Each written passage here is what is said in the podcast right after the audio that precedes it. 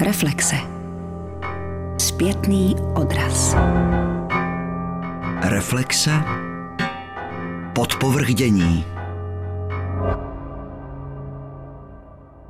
Dobrý den, vážení posluchači. Jsem ráda, že mohu připomenout dvousté výročí narození Boženy Němcové, které pro nás může být inspirací k návratům. K návratům k jejímu dílu, k jejímu životu i k lidem, kteří tvořili její nejbližší okolí i její, řekněme, tvůrčí spolupracovníky a ty, kteří jí pomáhali, kteří prospěli, kteří jí byli v životě platní.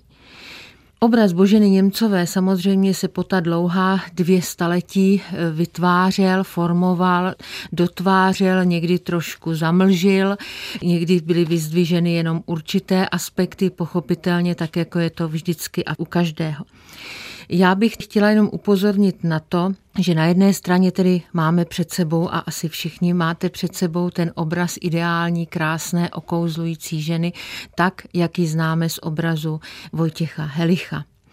To je jedna etapa jejího života v době, kdy přichází do Prahy, kdy skutečně oslnila pražskou společnost, kdy nachází mezi těmi významnými představiteli české emancipující se společnosti své přátele, své podporovatele, lidi, kteří k ní vzhlíželi jako k krásné ženě, k talentované ženě, k naději pro českou společnost. Na druhé straně se v české kultuře po smrti Boženy Němcové samozřejmě vytvářel ten obraz Boženy Němcové trpitelky, Boženy Němcové strádající jak nedostatkem finančních prostředků, tak strádající pod vlivem politických poměrů, které sužovaly jak ji, tak jejího manžela Josefa Němce a samozřejmě i ženu, která strádala dlouhou a vyčerpávající nemocí. Já bych se chtěla věnovat té třetí linii nebo tomu třetímu proudu, který je pro Boženu Němcovou podle mého zásadní proto, abychom se k ní měli možnost vracet a to je její literární dílo a okolnosti, za nichž vznikalo. Když se posuneme do doby po vzniku babičky Boženy Němcové, tak jsme zhruba v polovině 50. let. Úspěch, který měla Božena Němcová s svou babičkou, byl výjimečný, mimořádný.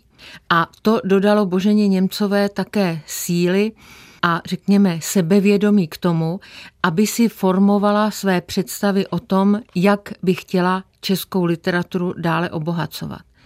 Tohle je podle mého názoru velmi důležitý moment nebo proces, protože vlastně do této doby se dá říct, že opravdu tvůrčím psaním, literárním psaním si do této doby v české společnosti těžko mohli vydělat na živobytí i muži. Natož pak žena, natož pak vdaná žena, natož pak matka od tehdy už jenom tří dětí, protože nejstarší Hinek umírá v říjnu 1853. České literární prostředí v polovině 50. let bylo na jedné straně limitováno tím, že vydávalo pro jazykově český trh, což nebyl příliš početný trh na jedné straně, na druhé straně tady ještě nebyly dostatečně dotvořeny takové ty běžné vztahy mezi nakladatelem, distributory a čtenáři. To znamená, tohle to všechno byly limity, které pocitovala i ve své práci a pro svou práci Božena Němcová. Z tohoto hlediska je nesmírně zajímavé se začíst do její korespondence. Tu korespondenci jsme vydávali v letech 2003 až 2007. Korespondence to je pramen, který pro historika je mimořádně cený, pro čtenáře obecně je velice atraktivní a zároveň je to pramen, k němuž je třeba přistupovat z mnoha důvodů ohleduplně. Jednak ohleduplně k těm, který ty dopisy psal, k pisateli, Jednak i k těm adresátům, protože si musíme uvědomit, že celá řada dopisů vzniká vlastně s ohledem na adresáta, nejenom z hlediska těch ambicí a z těch strategií pisatele, ale i s ohledem na to, komu píšu a rozhoduji se, co budu psát tak, abych toho druhého buď potěšil, povzbudil nebo od něj něco získal. V tomto směru Božena Němcová byla mimořádně talentovaný člověk a vlastně i v době, kdy už strádala dlouhou nemocí na přelomu 50. 60. let 19. století, tak už nebyla schopna se koncentrovat na větší literární díla a svým způsobem jí to ničilo, trápilo, sužovalo. Ale na druhé straně psala a dokázala psát ještě dopisy. Ne každý dopis je literárním skvostem, protože mnohdy jsou to opravdu jenom prozby o pomoc, ale některé ty dopisy jsou právě výjimečným ponorem do psychické situace ženy, která ví, co by chtěla a jak by chtěla psát a vlastně už není schopná se z mnoha důvodů, včetně těch zdravotních, ale také ekonomických a včetně prohlubující se manželského nesouladu mezi Josefem Němcem a Boženou Němcovou se na tu práci koncentrovat. Korespondence Boženy Němcové nám tedy pomáhá odhalit a proniknout, spíš než odhalit, ale proniknout i do každodenního života lidí v 19. století. Je to mimořádně cený pramen pro poznání nejen života Boženy Němcové, což by mohlo být to první čtení, ale i z hlediska poznání každodenního života jejich současníků, ale samozřejmě je strašně důležitým pramenem pro lingvisty, protože Božena Němcová se zajímala o to, jak se kde mluví, samozřejmě nejen na místech, kde působila v rámci českých zemí, to znamená, asi si tady každý vzpomene na to Chodsko samozřejmě, ale v souvislosti s tím, že se v polovině 50 let vydává na Slovensko a tam získává mnoho přátel, mnoho lidí, od nich si slibovala podporu a rozvinutí prohloubení spolupráce s českým prostředím tak vlastně seznamuje ve svých dopisech české přátele, významné osobnosti, tady mi asi napadne Alois Vojtěch Šembera s tím, jak na Slovensku se mluví, jak se tam žije, jaké tam mají zvyky a tak dále. Takže i tohle to je z hlediska té tvorby Boženy Němcové nesmírně důležitá věc. A sama Božena Němcová si uvědomovala, jakou významnou roli tady v tomhleto momentě má. Tady bych si dovolila jenom kratičce zacitovat z jednoho dopisu. Já se přeceňovat nechci. Ale to vím, co se týče poznání národního života, národní poezie a řeči, že by žádný muž taky nevyčerpal. Nechci říci snad nepoznal, jako já. Jsou jisté věci, které jen oko ženské poznat může, do všech tajností domácího života nedá se cizinci vždy nahlédnout, bavím, že ani domácím mužským ne v tomto směru Božena Němcová si cenila toho, že jí mnozí přátelé na Slovensku pustili do jejího soukromí. Ona se zase ale uměla zeptat, uměla se vyptat, uměla se domluvit, aby získala informace, ať už které se týkaly z dnešního hlediska etnografického, ale i z hlediska jazykového, to znamená, jak se čemu říká. Domlouvala si i o tom, jakým způsobem třeba se léčí a tak dále a tak dále. Takže v tomto směru ta korespondence je pramenem výjimečným. Nabízí nám právě i pohled do té poloviny 19. století, kdy Božena Němcová získávala sebevědomí, opírala se o své dosavadní úspěchy a přemýšlela, jak by mohla ve své práci pokračovat. A tady je velmi důležité zase si uvědomit, že i v situaci, kdy Božena Němcová vždycky čekala na ty honoráře, a to se odráží v té korespondenci pravidelně, tak nepřijímala každou práci za každou cenu. Ona sama při jednom vyjednávání s olomouckým nakladatelem Helclem, což já považuji za takový příklad, který máme dokumentovaný, o mnohem dalším třeba nevíme, ale tento případ je jasný. Ona měla pro Helclovo nakladatelství v Olomouci soustředěné především na dětskou literaturu překládat, zejména z Němčiny, literaturu, která by měla být taková návodná pro ty děti. Ona to vyjednávala, ale s tím, že si bude moct dotvářet ty věci, že bude moct jim vkládat do těchto děl ducha, jak ona říkala, že není bezdušný stroj, nechce psát bezdušné věci. Toto s nakladatelem Helclem nedomluvili z toho důvodu, že nakladatel Helcl přemýšlel především s ohledem na užití těchto knih ve škole, kde měl samozřejmě hlavní důraz, hlavní dohled, tam měly církevní orgány, takže s tímto ona u nakladatele Helcla neuspěla A i v době, kdy opravdu potřebovala finanční prostředky, její manžel byl tehdy stíhán, byl mu zkrácen plat, od rodiny byl odloučen, po nějakou dobu byl v Balážových jarmotech, po určitou dobu byl vlastně přesunut, poslán do Korutan i za poměrně málo peněz, takže od něj se ta rodina mnoho finančních prostředků při dvojím vlastně domácnosti nedočkala. Tak i v této době, kdy Božena Němcová potřebovala každou korunu, nebo korunu zlatku tehdy, abych to upravila, tak dokázala se rozhodovat tak, aby za sebou zanechala dílo, které podle jejího názoru má význam, má smysl, může oslovit budoucí generace.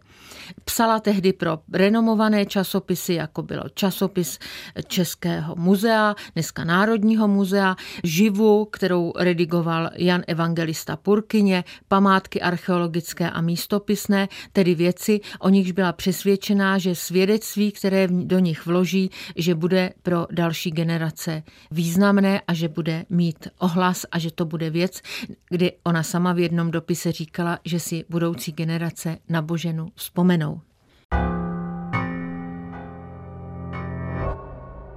Vy říkáte, že by bývala překládala. Jak byla znalá Němčiny a jaká by byla možnost, že by psala německy i pro dospělé, třeba vlastní tvorbu? Tak eh, na tuhle tu otázku teda nedokážu odpovědět, jestli by psala vlastní tvorbu, ale rozhodně německy uměla. Božena Němcová německy uměla, pohybovala se od dětství v prostředí, kde ta Němčina byla samozřejmostí. Ono vůbec ta znalost češtiny, znalost Němčiny pro českou společnost byla samozřejmá a Božena Němcová měla vedle sebe manžela Josefa Němce, který prošel všemi těmi německými školami.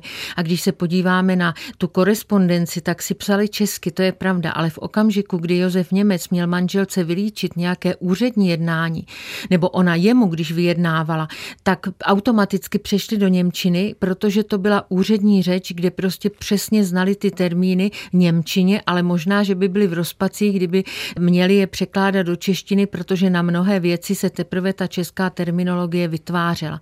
Takže z tohoto hlediska ta Němčina byla boženě Němcové samozřejmostí, těžko by se mohla pohybovat v prostředí, řekněme, kde musela jednat s úřady a tak dále, nebo její manžel, kdyby tu Němčinu neznala mi připadá, že to je jeden z takových dalších mýtů, že se udržuje Božena Němcová úzkostlivě pro to české prostředí, pro český jazyk, který budovala, podporovala, ale zároveň také kdyby bývala byla německy píšící autorkou, že by možná i ta německy mluvící společností přijala jako literátku. Tohle to je nesmírně důležité a inspirativní, protože sama Božena Němcová, když právě v té polovině 50. let uvažovala plná takové síly a inspirace o tom, co by chtěla dál dělat, tak vysloveně zmiňuje, že v německém prostředí už nakladatelé mají ten systém, že jsou schopni poskytnout z hlediska moderního řečeno jisté stipendium nebo podporu na cesty, na tvůrčí volno, když by se to tak dalo říct, těm, kteří s nimi mají uzavřené smlouvy, nebo smlouvy se kontrakty, abych to zase nepřeháněla s tou moderní terminologií, a že kdyby podobná záležitost nebo podobný systém už fungoval v českém prostředí, takže právě ona by získala podporu na to, aby mohla jet znovu na Slovensko, ne se jenom léčit do lázní, tak jako tam byla, ale vysloveně na takovou cestu, která by přinesla informace, která by jí umožnila setkávat se s dalšími lidmi, nebo získat, a to byla další věc, kterou ona dělala průběžně, nebo se snažila získávat od tamních představitelů reprezentace toho slovenského prostředí články, názory, příspěvky pro český tisk. Ale to, že vysloveně v těch dopisech píše, že Tohle je už pro německý trh samozřejmostí, že podpoří spisovatele, dají mu možnost, protože to Božena Němcová po dlouhá léta postrádala tu možnost soustředění na práci.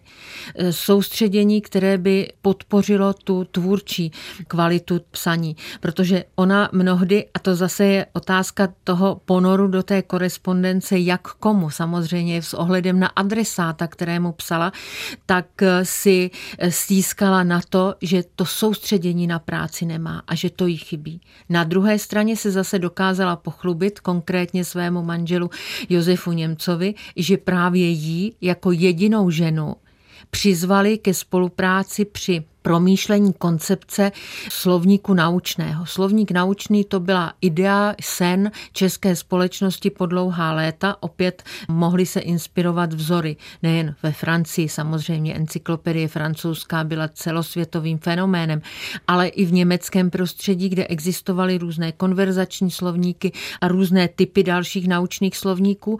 Tady v českém prostředí to byla idea od zhruba od konce 18. století, ale rýsovala se pevněji v souvislosti s činností Františka Palackého od konce 20. let 19. století, ale ani tehdy, ani o deset let později se nerealizovala. Nerealizovala se ani na přelomu 40. a 50. let kdy se k ní František Palacký velmi upnul, ale začala se realizovat až o deset let později na přelomu 50. 60. let kdy právě František Ladislav Rieger vytvářel koncepci toho, jak by tento naučný slovník měl existovat, jak by měl vypadat a Boženu Němcovou tam přizvali. A to bylo to, čím se pochlubila, co jí dělalo velkou radost. A stejně tak se upnula k možnosti, že bude vydávat své sebrané spisy. To bylo to, co jí nabídl nakladatel Augusta v Litomyšli. Ovšem to už byl rok 1860, doba, kdy Boženu Němcovou sužovali jak zdravotní, tak i psychické, řekněme, problémy v souvislosti s tím narůstajícím nesouladem v manželství. Ten nesoulad pramenil jednak z nespokojenosti Josefa Němce s tím, jak se řeší jeho případ, ale také pramenil z těch představ takovým kamenem úhelným bylo i to, že Božena Němcová se tehdy upnula k tomu, že svého syna, jistě talentovaného Jaroslava, pošle na studovat na prestižní akademii do Mnichova. Ten chlapec samozřejmě jednak byl příliš mladý, jednak bez jakéhokoliv zázemí v Mnichově se těžko mohl prosadit, neměl ani finanční prostředky na to, aby se tam mohl ukotvit, takže nakonec vlastně doslova teda nemocného a zbídačeného ho se podařilo dostat domů. Takže v této době Božena Němcová se upíná i k tomu snu, že by její sebrané spisy, včetně přepracované nebo dotvořené babičky, mohly výjít v Litomyšli. Nakladatel Augusta byl velmi ambiciozní muž, Známe ho, že se v Litomyšli vydávali například obrazy života, spjaté i se jménem Jana Nerudy, ale ten začátek 60. let byl i pro něj tristní, protože se dostal sám do takových problémů rodinných, ekonomicky se mu nedařilo a Božena Němcová už v této době prostě vysílená, doslova vysílená tou bídou a tou nemocí, už nebyla sto splnit ten svůj sen, naplnit ten svůj sen a to své dílo dokončit, dotvořit, udělat takové, jaké by si představovala, aby zůstalo. Jednomu neznámému vlastně pro nás dnes adresátu koncem roku 1854 napsala tato slova. Poctivé srdce, upřímné snažení stát se vždy co dokonalejší, prospět národu, seč síly moje stačí, to je to jediné, co mne snad nad obyčejné ženské staví, které pro nic nejsou na světě.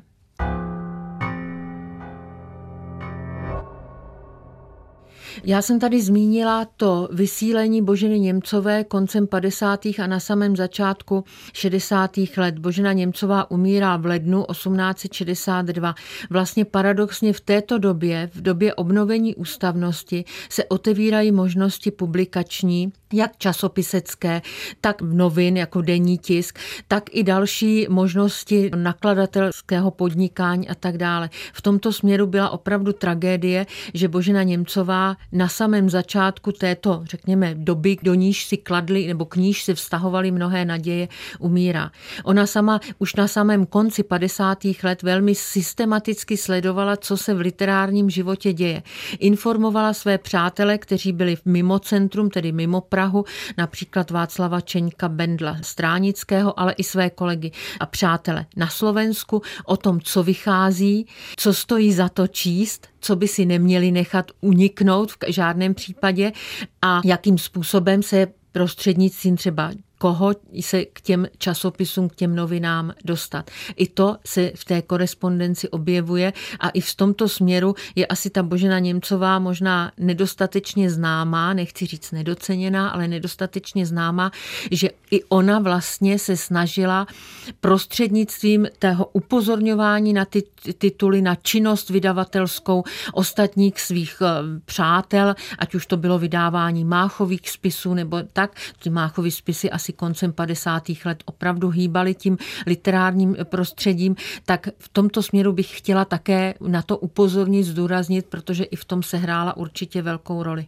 Měla ona během svého života s kým si promluvit, anebo řekněme následovnici, ale myslím právě v ženském prostředí. Ten život přináší vývoj ve vztazích i zádrhele ve vztazích.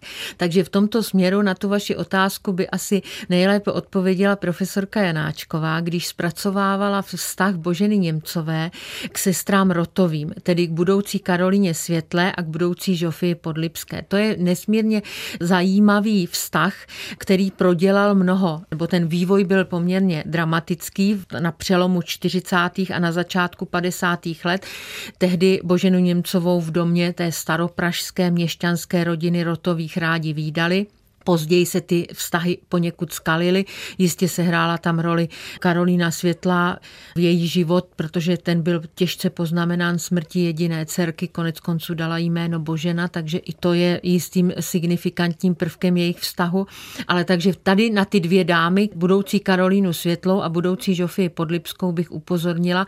Některé vztahy s tehdejšími dámami, ženami, manželkami významných představitelů českého života společenského také nemáme dost zmapovány, protože, protože byli v Praze, tak nevždy se mohlo zachovat nějaké písemné svědectví. A nebo pokud se zachovalo, tak jsou to vlastně jenom prozby o pomoc, prozby o finanční podporu. A to byly adresované paní Karolíně Staňkové, zejména manželce Václava Staňka z okruhu tohoto salonu Staňkových by asi byla celá řada dalších jmen, s nimiž Božena Němcová se stýkala, ale jejich činnost také kritizovala právě proto, že je vnímala jako ženy, které píší ne proto, že by měli co psát, ale proto, že je to módní že je to určitý, tako, určitá taková společenská prestiž. Ona si asi na začátku toho svého pražského pobytu v polovině 40.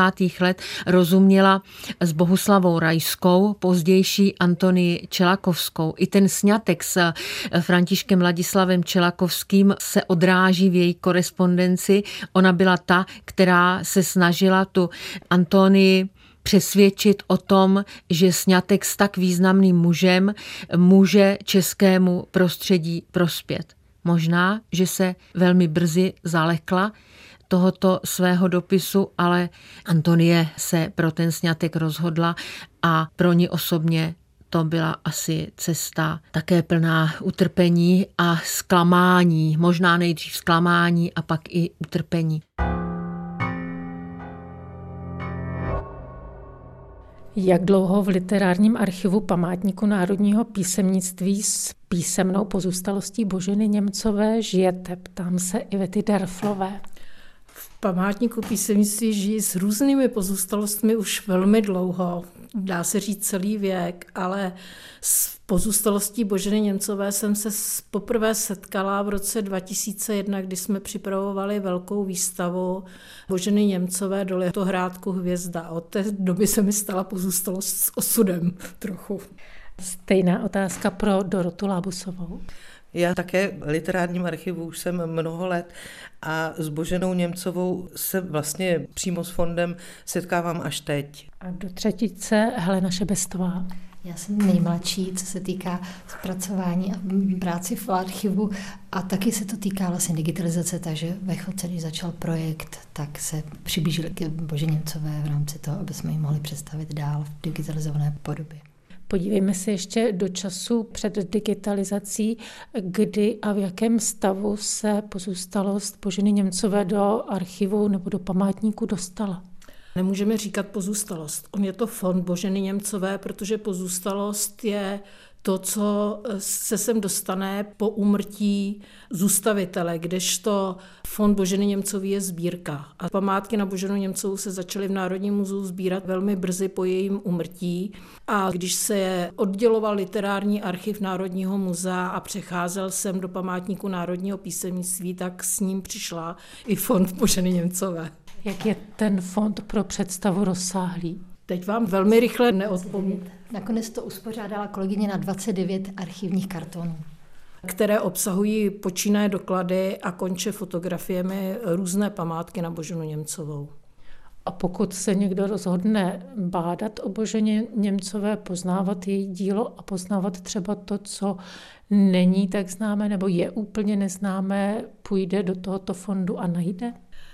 Díky tomu, že paní doktorka Janáčková s kolektivem vydali korespondenci Boženy Němcovou úplnou, jak přijatou, tak odeslanou, tak dnes již není téměř potřeba bádat v korespondenci, protože korespondence byla vydána. Rukopisy po Božení Němcové se téměř nedochovaly. Má to několik důvodů.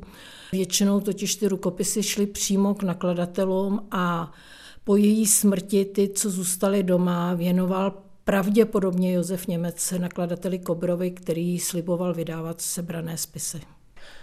Takže lze vůbec objevit ještě něco ve vašem fondu? Lze, i při tom zpracování jsme objevili některé věci, které dosud publikované nebyly. Určili jsme tři zápisníky, které se vždy tvrdili, že psal Karel Němec, kde je odpsána Erbenova kytice a další básně, včetně teda ale básně Boženy Němcové ženám českým a zjistili jsme, že to psala Božena Němcová pro Karla, když byl v Zaháně. Jsou to věci, které ona si opisovala, nebo je tam také něco z její vlastní tvorby? Zápisníky se zachovaly tři, těch zápisníků bylo víc a e, je to kombinace jejich názorů, její tvorby, jejich poznámek a dodnes ty zápisníky nebyly vyčerpány. Jaké to je držet třeba dopis Boženy Němcové, nahlížet do něj? Jaký je to pocit? Tím, že zde pracuji 45 let, tak pro mě se stávají ty archiválie takovou samozřejmostí, takže tento pocit mi chybí, ale vím, že kterýkoliv badatel sem přijde, tak ten pocit má. A jaký je to pocit vzít dopis nebo nějakou listinou památku po spisovatelce Boženě Němcové a převádět ji do digitalizované podoby? Já nejsem ten, kdo přímo ji vkládá do přístroje, my jsme připravovali to jako podklad tady s kolegyní eh, pro eh, naší kolegyni, která to vkládá do přístroje. No myslím si, že pro ní to je taky zvláštní událost. Tak se tedy dostáváme k té části digitalizace. Co to znamená? Máme před sebou fond Boženy Němcové, co z něj vybíráte a jaká je vlastně technická stránka této věci? No, vybírají se vlastně jedinečnosti, to znamená, neskinuje se celý fond, jsou to většinou jenom doklady, rukopisy, korespondence a hlavně ty fotografie, s tím, že uh, se um, dává velice důraz na to, aby to byla kvalita tisková, kdyby přišel člověk bádat nebo by to potřeboval na výstavu, tak aby se to mohlo použít a už se nemuseli brát originály, které se tím ušetří. A Musí se zkontrolovat celý uh, fond, protože mezi tím, než když bylo zpracován fond, tak to dostali do rukou badatelé, někdy to mohli přeházet, takže fond se musí celý uspořádat a pak to jde ke kolegyni Dáše Čurdové, která velice pečlivě vlastně skenuje vybrané archiválie, které jsou jedinečné, to znamená ty, které nikde jinde nejsou k dmání. Je tady výjimečnost u kopií, pokud tady nemáme originál, tak se skenují i kopie. Ještě se vrátíme o jeden krok zpět k fondu Boženy Němcové, jak vůbec se vznikal. To znamená, to je ten krok mezi tím, kdy fond sem přišel a tím, že bylo možné ho digitalizovat. Jak už říkala kolegyně Derflová, ten fond je sbírka a dostával se sem ve velké části po jednotlivých kusech, buď od dárců nebo koupí od majitelů. Pravděpodobně po smrti Boženy Němcové a jejího muže si ty písemnosti v rodině rozdělili dvě děti, Dora a Karel. A Dora většinu těch věcí v celku prodala klubu českých turistů v České Skalici. A na základě toho, že v České Skalici měli takový majetek, vlastně pak vzniklo to muzeum už v 30. letech. Zatímco to, co bylo v rodině u Karla, tam je to dnes už asi těžko zjistitelné, ale buď částečně někdo někomu něco daroval, ale nepřišlo to sem v celku, spíše po jednotlivostech a dokonce i od lidí ne z rodiny. Takže v naší přírůstkové knize, která se trochu rekonstruovala až v 60. letech, podle různých zápisů, které byly v muzeu. Z toho vyplývá, že to sbírání pokračovalo v podstatě až do nedávna a je možné, že ještě někde u někoho něco z toho, co bylo u toho Karla, je ještě dnes. A to by znamenalo, že to může být buď nějaký text nebo korespondence. Máte představu, co by mohlo být ještě objeveno? No spíš korespondence, protože ty rukopisy byly pravděpodobně u nakladatele Kobra a zmizely, tak jestli korespondence nebo nějaké poznámky, těžko říct. My jsme dostali před rokem darem poslední dva dopisy, které po několika letech k nám přišly. Byly v rodině Karel Němec měl dvě manželky a druhá manželka věnovala své sestře. Manželce poštmistra Jelínka věnovala dva dopisy v té rodině, se předávaly z generace na generaci. Dostali jsme je od jedné z pražských lékařských rodin. Vyprávěl mě dárce, že byly s velkou úctou v rodině ukazovány jenom na bílém šátku jednou za rok o Vánocích a rozhodli se, že je věnují památníku národního písemnictví. Při příležitosti výstavy v roce 2001 eh, jsme dostali mantilu, kterou nosila Božena Němcová, která je zcela určitě po Boženě Němcové, protože Karel Němec byl jeden čas eh, učitelem v táborské hospodářské škole jako zahradník a jeho dcera chodila s Aničkou později Benešovou, chodila do školy a věnovala tuto mantilu po mamince Haně Benešový. Hana Benešová jí věnovala jiné své přítelkyni, která nám jí dala, když viděla výstavu, tak ji věnovala do památníku písemnicí. Takže je možný, že ještě v některé rodině je nějaká archiválie, ať už korespondence, možná část oděvu. Víme o slánce v rodině, víme o porcelánu, víme o špercích po Boženě Němcové, které vždycky vděčná vnoučata či pravnoučata Boženy Němcové věnovali svým přátelům nebo někomu, komu byli vděční. Víme o fotografiích, které by měly být a které ani neznáme, víme o nich jenom z korespondence. Je možné, že ještě někde jsou. Ta korespondence ve fondu je pouze korespondence Boženou Němcovou odeslaná, nebo je tam i přijatá? Právě proto jsem říkala, že to není fond. Ve, ve fondu většinou bývá korespondence jenom přijatá to, co k tomu zůstaviteli přišlo. Když to u Boženy Němcový tím, že to schromažďovali zejména Miloslav Novotný, který se celý život věnoval Boženě Němcové, tak je sezbíraná i z jiných fondů korespondence, jak přijatá, tak odeslaná. My už to dnes neděláme. My máme Boženu Němcovou i v jiných fondech, nejenom teda ve fondu Boženy Němcové, ale už zachováváme ten status toho, že zůstává v pozůstalosti, která k nám přijde, tak zůstávají všechny věci, které z pozůstalostí přišly. Když to ten fond je schromáždění a dnes, když něco přibude, tak samozřejmě už to zapíšeme. Pokud to nepřijde s jiným fondem, tak to zapíšeme do fondu Boženy Němcové. Pro digitalizaci tedy bylo vybíráno jenom to, co je z pera Boženy Němcové. Ne, ne, to jsem právě říká jedinečnost, to znamená veškeré rukopisy, takže ta korespondence se vždycky skenuje úplně prakticky celá. Je to důležité, protože třeba i tisky, které mají v sobě nějaký vpisek, tak i ty se skenují. Prostě jenom věci, které můžete najít v jiných institucích, knihovnách, je zbytečné skenovat. Ale všechno, co je jedinečné, a ta dopisy a vůbec korespondence je vyhledávaná, baratel to je vlastně nejcennější materiál pro baratele, tak ten je skenovaný celý. Ta digitalizovaná podoba bude k dispozici přes literární archiv, předpokládám? Digitalizované materiály by měly být publikovány na webu badatelna EU, který ale my neprovozujeme a máme trochu problémy se spoluprací a s vývojem softwaru, který zveřejnění na tom webu by umožnil. Uvažuje se o tom, že by právě literární archiv, nebo není možné, že by literární archiv poskytl přímo tu digitalizovanou podobu. No technicky to není jednoduché, protože problém je ve spojení samotného digitalizovaného obrazu s takzvanými metadaty, to je s tím popisem. Ten popis my máme už v databázi Janus, ten existuje, ale to propojení, tak, aby se to mohlo na badatelnu spojit, jak popis, tak ten obraz, to je právě ta otázka softwaru, který momentálně nemáme dokončený. Nábadatelně je jaksi pokusně Jaroslav Hašek, kde je možné si ho prohlédnout, ale pak se nám to trochu zkomplikovalo, takže teď uvidíme, kdy se nám to podaří dokončit. Jak dlouho taková digitalizace trvá, abyste si řekli, že je kompletní, že je práce hotová?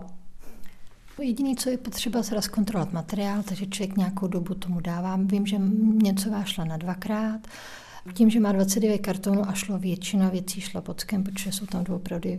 No, je tam i dokumentace, kde může člověk hlídat, jestli se neskenuje originál i kopie. Takže ta příprava zabere, odhadnu, možná 14 dní, když člověk se tomu fakt věnuje. No a pak to jde právě do našeho specializovaného digitalizačního pracoviště, které je nově zřízené v našem eh, depozitáři Novém v Litoměřicích, kde to dostane právě kolegyně Čurdová a ta je velice erudovaná, takže jí to trvá, no snažíme se, aby jsme stíhali jí dát práci další, takže tam to potom doopravdy taky velice rychle. Já bych tomu měla připomínku. Ta digitalizace je druhý krok. První krok je, aby byl fond zpracován. A tomu se tady věnuje 20 odborných nebo 15 odborných pracovníků. Dneska neřeknu z hlavy, kolik nás přesně je. A zpracování fondu není tak rychlá záležitost. Ve chvíli, kdy se má fond zpracovat velmi podrobně, popsat, zanést do našeho programu a vytisknout, protože všechny ty věci mají vytištěné i písemné karty, jsou zabalené do nekyselých desek, tak to trvá někdy rok, někdy dva roky, někdy i déle. Záleží na velikosti fondu. To musím velice přesvědčit, když člověk, když dělá fond z 19. století, já jsem třeba dělala Arbesa a Němcová je o to víc, takže to se dělá doopravdy, to se vám, když potřebujete zjistit, určit jeden dopis a tady doopravdy je muzejní zpracování, to znamená určujete doopravdy každý papír a u Němcové to bylo. Je úžasné, že třeba kolegyně srovnávala materiál právě s muzeem v České skalici a tím se určil materiál, který tady máme uložený my. Takže jako zpracování to je diametrálně rozlišný, to děláte skoro na leta, ale ale ta digitalizace, příprava i ta digitalizace samotná, tam už prakticky běží, protože využíváme práci člověka, který ten eh, fond zpracoval. No vlastně bez zpracování nelze dělat digitalizaci. První krok je to, aby to bylo eh, zpracováno, protože digitalizovat eh, jen tak naskládaný materiál v kartonech vůbec nemá smysl. Rozhodnout se digitalizovat fond Boženy Němcové bylo důvodem toho výročí, které si připomínáme v letošním roce, anebo to byla schoda? Ne, ne, je grantový úkol, v rámci kterého k digitalizaci došlo. Z tohoto grantu eh, jsme jednak nakoupili vybavení, protože jsme neměli dostatečně kvalitní přístroje i paměťové servery, protože to je obrovské množství dat, které je třeba uložit. Takže v rámci projektu od pramenek edici zpřístupnění archivních fondů české literatury a jejich využití v ediční praxi. A v rámci toho jsme si vybrali několik jednak zpracovaných fondů nebo sbírek a za druhé tedy i významných osobností. Takže v rámci grantu to je Jaroslav Hašek, Karel Hlaváček, Petr Bezruš, František Gelner, Erben, Mácha, Němcová, Karel Toman, J.V. Sládek. Tohle jsou ty pilotní fondy, které v rámci toho grantu jsou skenovány a po skončení grantu doufáme, že budeme pokračovat s dalšími fondy. Nemýlím se, když jste četla ta jména, že jedním z výstupů je také kritická hybridní edice, kterou vydává Ústav pro českou literaturu? Pro to má sloužit. Jednu část grantu plníme my a druhou část plní Ústav pro českou literaturu a ty tam mají ty kritické edice. Otázka digitalizace nepochybně v dnešní době velmi populární, velký zájem o tento způsob zpracování fondu a sbírek literárního archivu, ale obecně u badatelů určitě. Přesto chodí badatelé raději se třeba podívat do sbírky Boženy Němcové, než by čekali na, nebo se podívali do té digitalizované podoby. Já nemám úplný přehled, protože ve chvíli, kdy se fond zpracuje, tak odejde se nebo vrátí se zpět do depozitáře a o to má většinou větší přehled pak správce depozitáře, kolikrát to půjčuje. Jeden z důvodů digitalizace je ochrana fondů, protože restaurování je velmi náročné. To není náročné jenom obrazu, ale i papíru a každé sáhnutí na ten papír, samozřejmě ten papír narušil, no to není vidět dnes, zítra, ale bude to vidět za 10 let a účelem archivu samozřejmě je ochránit co nejlépe své sbírky a předat je dalším generacím. Takže myslím si, že pokud možno je třeba využívat tu digitální podobu, pokud nepotřebuje badatel Třeba vím, že byla jedna studie Božena Němcová a druh papíru, který používala, pak musí do originálu. Pokud někdo studuje z nějakého důvodu dagerotypie, fotografie, které se dochovaly, potřebuje v originále. Ale pokud přijdou studenti a řeknou, paní profesorka nám říkala, že si máme ohmatat Boženu Němcovou, tak to vidíme velmi neradi.